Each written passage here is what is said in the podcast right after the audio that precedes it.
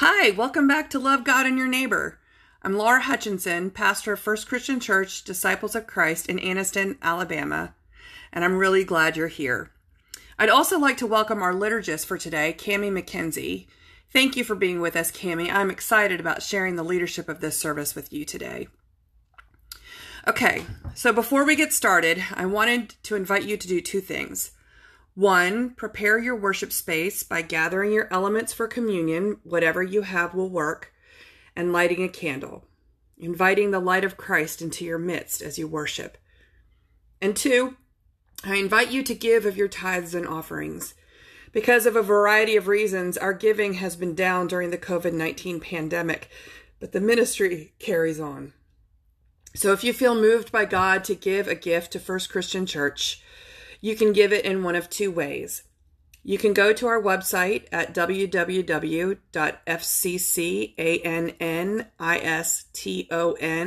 dot org, w w w dot f c c anniston dot org. Scroll down to the bottom of the home page and click the Donate Now button. PayPal is the only working option for the time being, and if you feel comfortable doing so, you can choose the Friends and Family Giving option, which is free for you and us. Or you can mail a check to thirteen twenty-seven Layton Avenue, Anniston, Alabama, three six two zero seven. Now, I was on vacation last week, and I'm really happy to be back. In the last two weeks since we've gathered together, our world has turned upside down once again. We have watched in horror as a Caucasian police officer knelt on an African-American man's neck, not only until he was dead, but for two minutes after he had died. Understandably, people are reacting with a sea of emotions. People of color are looking at this and thinking, how is this still happening sixty years after the Civil Rights Movement? To many, it feels like very little, if anything, has changed. Others, namely Caucasian people, are confused because they thought racism didn't exist anymore, and they think talking about it makes things worse. We are hearing all kinds of words and phrases being thrown around, some of which hit home, others of which are confusing, and others that just make people defensive and angry. We are seeing a variety of behaviors highlighted in the news. Thousands of people are protesting racism peacefully and powerfully in cities all over the world. But others are rioting and causing damage to various buildings and businesses. Others are looting. Some white instigators, believe it or not, have deliberately left bricks on sidewalks and smashed store windows just to raise the temptation of emotional protesters, hoping to escalate their behavior to looting or rioting.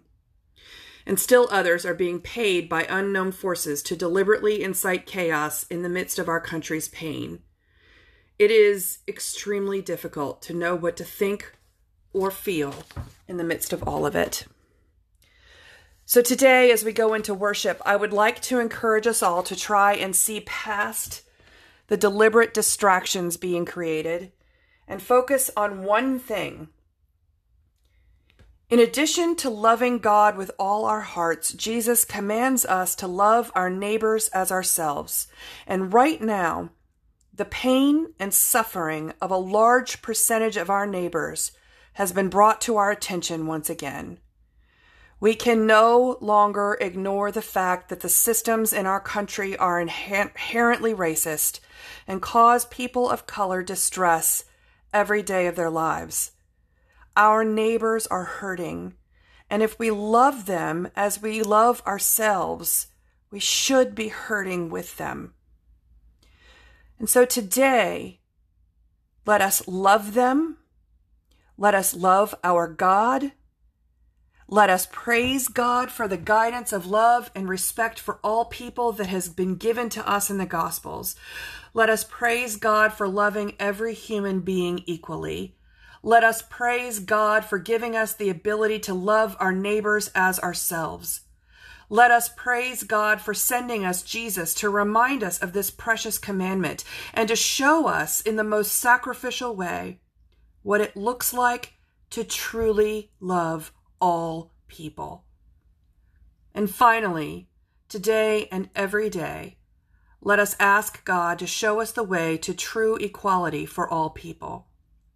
May God guide our words and actions every moment of every day so that we can do our part to usher in the kingdom of God, a kingdom where all people live equally, peacefully, and lovingly in the presence of our Creator.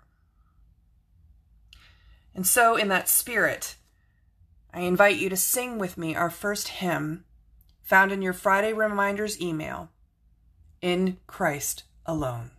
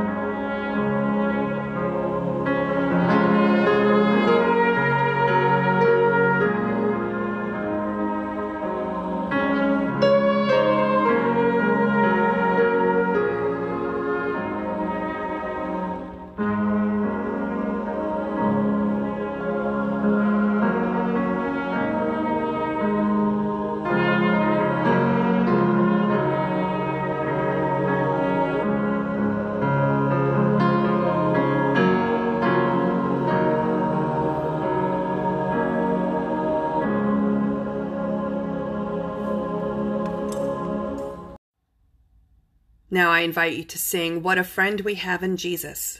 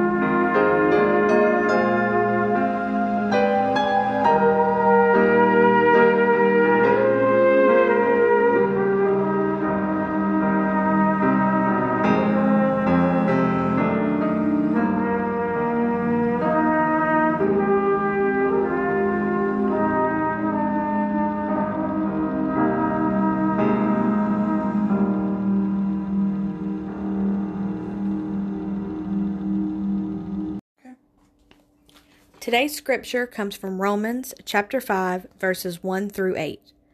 Therefore, since we are justified by faith, we have peace with God through our Lord Jesus Christ, through whom we have obtained access to this grace in which we stand. And we boast in our hope of sharing the glory of God. And not only that, but we also boast in our sufferings, knowing that suffering produces endurance, and endurance produces character, and character produces hope, and hope does not disappoint us, because God's love has been poured into our hearts through the Holy Spirit that has been given to us. For while we were still weak, at the right time Christ died for the ungodly. Indeed, rarely will anyone die for a righteous person, though perhaps for a good person someone might actually dare to die. But God proves his love for us, and that while we were still sinners, Christ died for us. The word of God for the people of God. Thanks, Thanks be, be to God. God. Let us pray.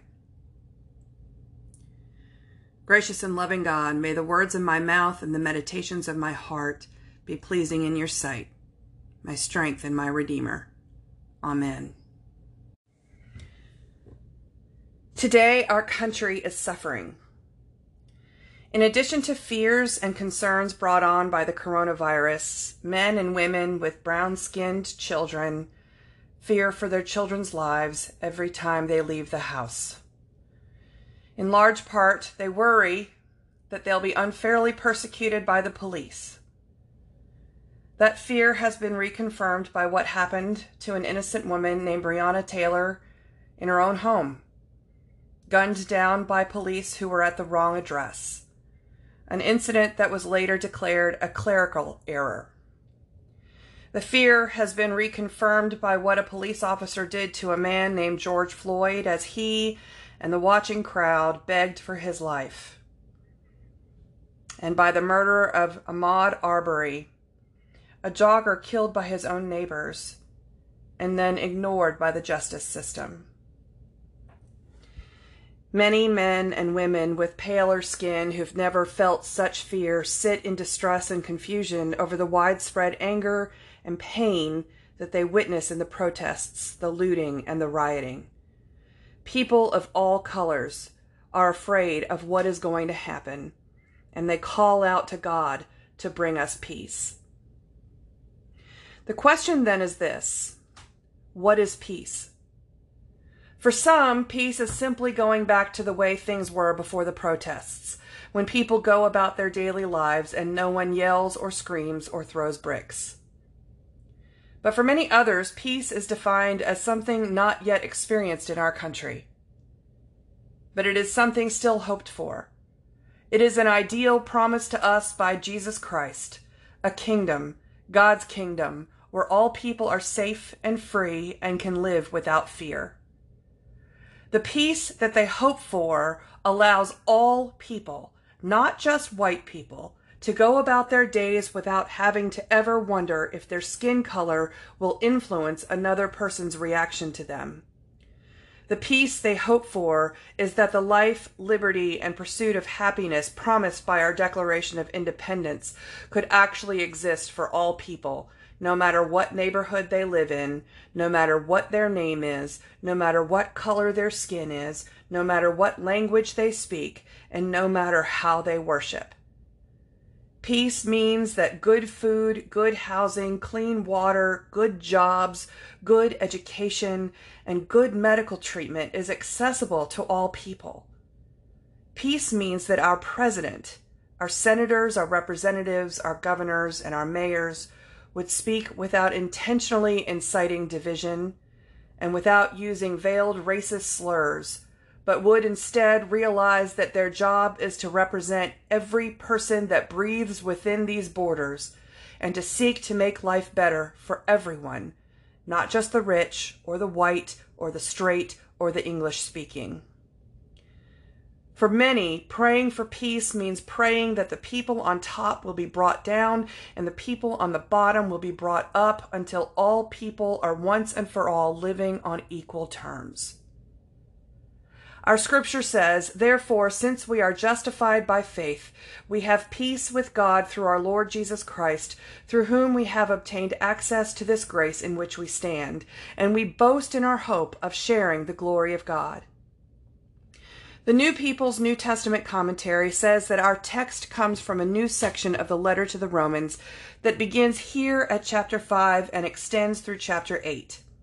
This section presents what it means to live in the world as those who trust in the God who has accepted them in Christ without any merits of their own.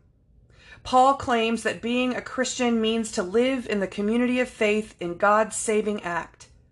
The main idea of this section is that Christian life is a life of freedom, a life in community liberated from the threats that destroy life. Well, one of the threats that destroys life in our country is our legal system, a system that was created long before our grandparents were born, and a system that unquestionably favors white people over everyone else, and even more wealthy white people. Yes, I do mean the economy and taxes and such, but I'm also talking about arrest rates of white versus people of color and other obvious problems with law enforcement. I'm talking about the inequity between the legal, legal representation available to our people versus wealthy people, which directly affects the racial divide in our prison systems.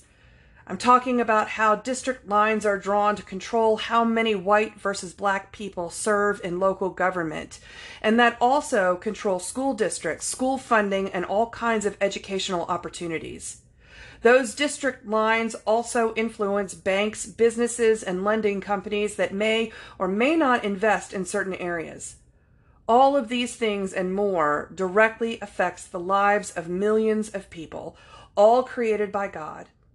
And all of those people living in the, quote, wrong districts and born with the wrong skin color are all offered the same loving grace that Jesus offers to the rest. The grace that is offered to us is a gift that pulls us out of the threat of death and into an even, open relationship with God, free of any barriers. So if Jesus died in order to remove the barriers in our lives, then why do we continue to erect barriers between one another? Why do we have a system that was designed to make any success one hundred times harder to achieve for some than it is for others? And then why do so many fight so hard to keep those barriers up, even if they didn't initially build them? The sins that Jesus died to save us from are still alive and well in this world. But if we're serious about wanting to welcome in the kingdom of God, I believe that we need to be fighting against our sinfulness every way we can. The scripture says we are justified by faith. Well, when I was learning to type in ninth grade, my teacher explained to us that we had to know how to justify our paragraphs. If your paragraph is left line justified, then the lines are even on the left and jagged on the right. If it's right line justified, it's even on the right and jagged on the left. And then center justified paragraphs are even and perfectly lined up on both the right and the left. When Jesus' death turned into a resurrection, we were given the opportunity to become perfectly lined up with God on all sides. And we had to do, and all we had to do was have faith. That faith is what gives us hope. And that hope is something to boast about. Our scripture goes on to say, and not only that, but we also boast in our sufferings, knowing that suffering produces endurance, and endurance produces character, and character produces hope, and hope does not disappoint us, because God's love has been poured into our hearts through the Holy Spirit that has been given to us. The Christian life does not spare believers from present troubles, says the commentary, but it places them in the framework of God's ultimate purpose for the world and molds believers into the image of the suffering Christ. The point is not that suffering develops character in the cultural sense of making one tough or improving one's personality. but that one's life is seen to be incorporated into God's larger purpose for the world and history, a purpose that will finally prevail. God's theology makes no sense apart from this eschatological hope, the sure confidence in the final coming of God's kingdom. In this, Paul and Jesus are one. So many people, myself included, are tempted to want all of the current conflict to just go away. Conflict is scary, it makes us uncomfortable, and it challenges us to think about things that we would rather ignore. But these conflicts are what draw us ever closer to the coming of God's kingdom, and so we cannot avoid them, ignore them, or pray them away. As lovers of God, saved by the mercy of Jesus the Christ, all of our hope lies in God's kingdom. And Paul says that hope does not disappoint. So if our primary hope as followers of Christ is in witnessing God's kingdom fully realized, we need to embrace this conflict that we see before us. Because anything that brings human beings closer to true equality is another step into the true and eternal peace of the kingdom we so desperately hope for. So, imagine that all of the protesters got their way. And I mean the real protesters, not the anarchists who are taking advantage of a man's tragic death. Imagine that every community had a police force that every person could trust. And I know, in the kingdom of God, there won't be any sin, thus no reason for a police force, but work with me here, okay? Imagine that today we had officers of the law who could be trusted, one and all, not just the majority, which the majority of our police force is trustworthy. But there are enough who are not, that compromises the entire force. So imagine that we had officers of the law who could be trusted to truly keep the peace, to make the world a safer place for everyone, and to be backed up by a system that also could be trusted. Imagine if you, me, and all of our neighbors, no matter our skin color, could wake up every morning and feel free to accomplish whatever goals we wanted within the boundaries of the law, without wondering if someone else was going to try and stop us. Imagine what this world would look like if every child had access to the same level of education, a good education, with equal funding and supplies and equipment, technology. Imagine if no parents ever have to fear for their ch- children's lives every time they leave the house. Imagine that no mothers and fathers ever had to coach their sons how to behave if they're pulled over by the police, for fear that if they don't do the exact right thing in the exact right tone of voice, then they might be arrested, beaten, or killed during the traffic stop. Imagine that if educational opportunities were equal, then job opportunities might also be equal. And if a person was ever turned down for a job, then they would know without a doubt that it had to do with their experience and abilities and not the color of their skin. In a world like the one that I'm imagining, or that the protesters are imagining, there would be far less fear. Fear begets fear after all. Fear, fearful people often behave in ways that cause fear in others. Think about the good police officers making a regular traffic stop for a legitimate reason. But the person who is pulled over is filled with terror because he is afraid he will be treated unjustly, even when all he did wrong was drive ten miles over the speed limit. When the officer approaches the window of the car, the driver is acting panicky. The driver's nervousness makes the officer nervous. Or the officer has heard stories of young black men being violent and has developed a prejudice born of fear. When he approaches the vehicle, maybe he's already on edge because he anticipates an altercation. So now both the driver and the officer are afraid, and nobody and nothing has ever even happened yet. It can only get worse from there. But if we lived in a world where our protesters got what they wanted, then neither the driver nor the officer would be afraid. Neither would be nervous, and chances are strong that the traffic stop would simply end with a ticket and everyone would go their own way.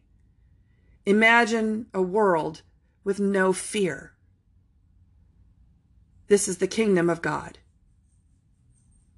For while we were still weak at the right time, Christ died for the ungodly.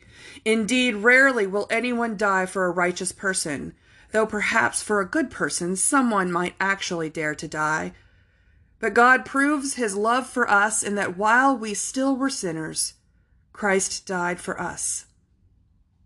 If fear breeds fear, and the opposite of fear is love, and if love has proven If God has proven his love for us in his own sacrificial death, then God's kingdom built out of love is a place without fear.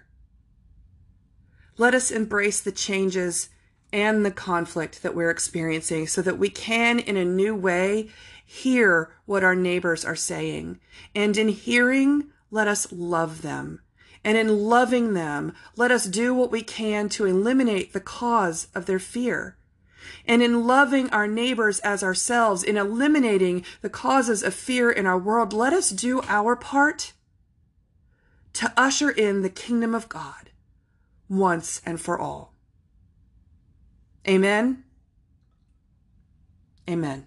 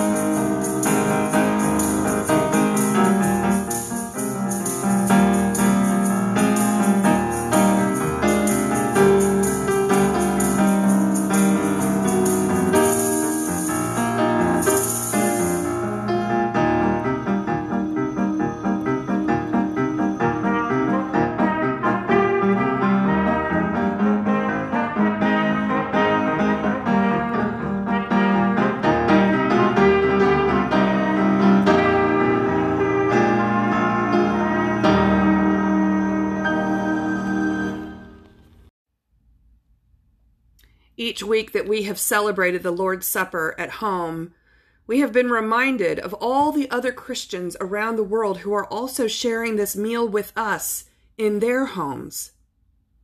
It becomes even more apparent in our minds that we are part of a greater collection of saints when we cannot share the meal with our own congregations. And those saints don't necessarily look like us, do they? They might not speak like us. They may not worship the way we worship or sing the songs that we sing. Their skin color is different from ours, and their experiences in this world are likely far, far different than our own. But we are one body, made up of different members, and we worship the same God through our Savior, Jesus Christ. Jesus died for all people, brown, white, yellow, black, red, and beige. Jesus died for us no matter where we live or what we've done. And Jesus loves each and every person on this earth with the same passion, the same commitment, and the same sacrifice as every other person. And so it is in this meal that we become truly united with all our brothers and sisters around the world. The most hopeful part of our week is when we, we remember what Jesus did for us. And it is in the hope of God's kingdom come that we come to this table today. On the night when the Lord was betrayed, he took the bread, blessed it, and said, "This is my body broken for you. Eat it in remembrance of me." In the same way, after supper, he took the cup, blessed it, and said, "This cup is the new covenant in my blood. As often as you drink it, drink it in remembrance of me. For as often as you eat this bread and drink of this cup, you proclaim the Lord's death until he comes again." Let us pray. Gracious God, as we eat this meal today, help us to remember the sacrifice Jesus made for every human being who has ever and will ever walk this earth. Please forgive us of the sins that made Christ's sacrifice necessary, and help us to be able and willing to offer the same grace to others that you give to us. May the sharing of this meal begin to mend the torn fabric of our society in the same way that it works in the healing of our relationships to you. And may the sharing of this meal help pave the way for the coming of your kingdom and fill us with the hope of true peace once and for all. Amen. I invite you now to take the bread, the body of Christ broken for you.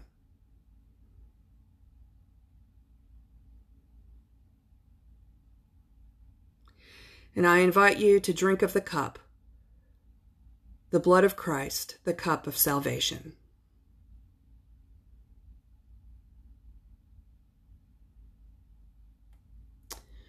Let us sing together, "Break Thou the Bread of Life," found in your Friday reminders.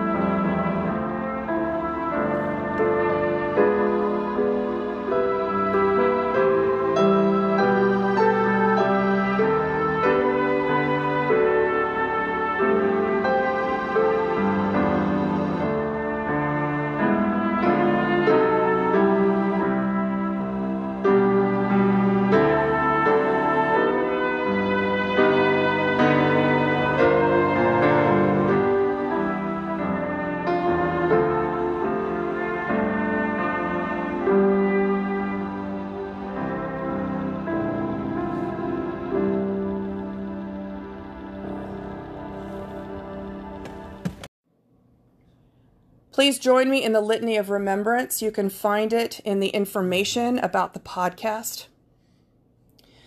By partaking in this meal, we remember that Christ was born. Christ died. Christ was raised. Christ, Christ will come, come again. again. This is the mystery of our faith. Thanks, Thanks be to God. God. Amen. Let us pray. Gracious God, as we go from this worship service, we ask that you walk with us. Remind us, Lord, to love our neighbors, even when we don't understand them. Remind us to listen and to hear what our neighbors have to say, even if it causes us pain or discomfort. Remind us, Lord, that we are called to love our neighbors, not just in word, but in action. And that our neighbors are white and brown, red, yellow, beige, black, and every other color in the spectrum. Our neighbor is our fellow human being. And it is our job, our calling, our commandment to love them and to do our part, to let them feel love and not fear in this world. And in bringing love into our neighbors' lives, give us the strength and the power and the blessing, Lord, and the grace to be present as you usher in the kingdom of God. In Christ's name we pray. Amen. And now let us sing, O God, our help in ages past.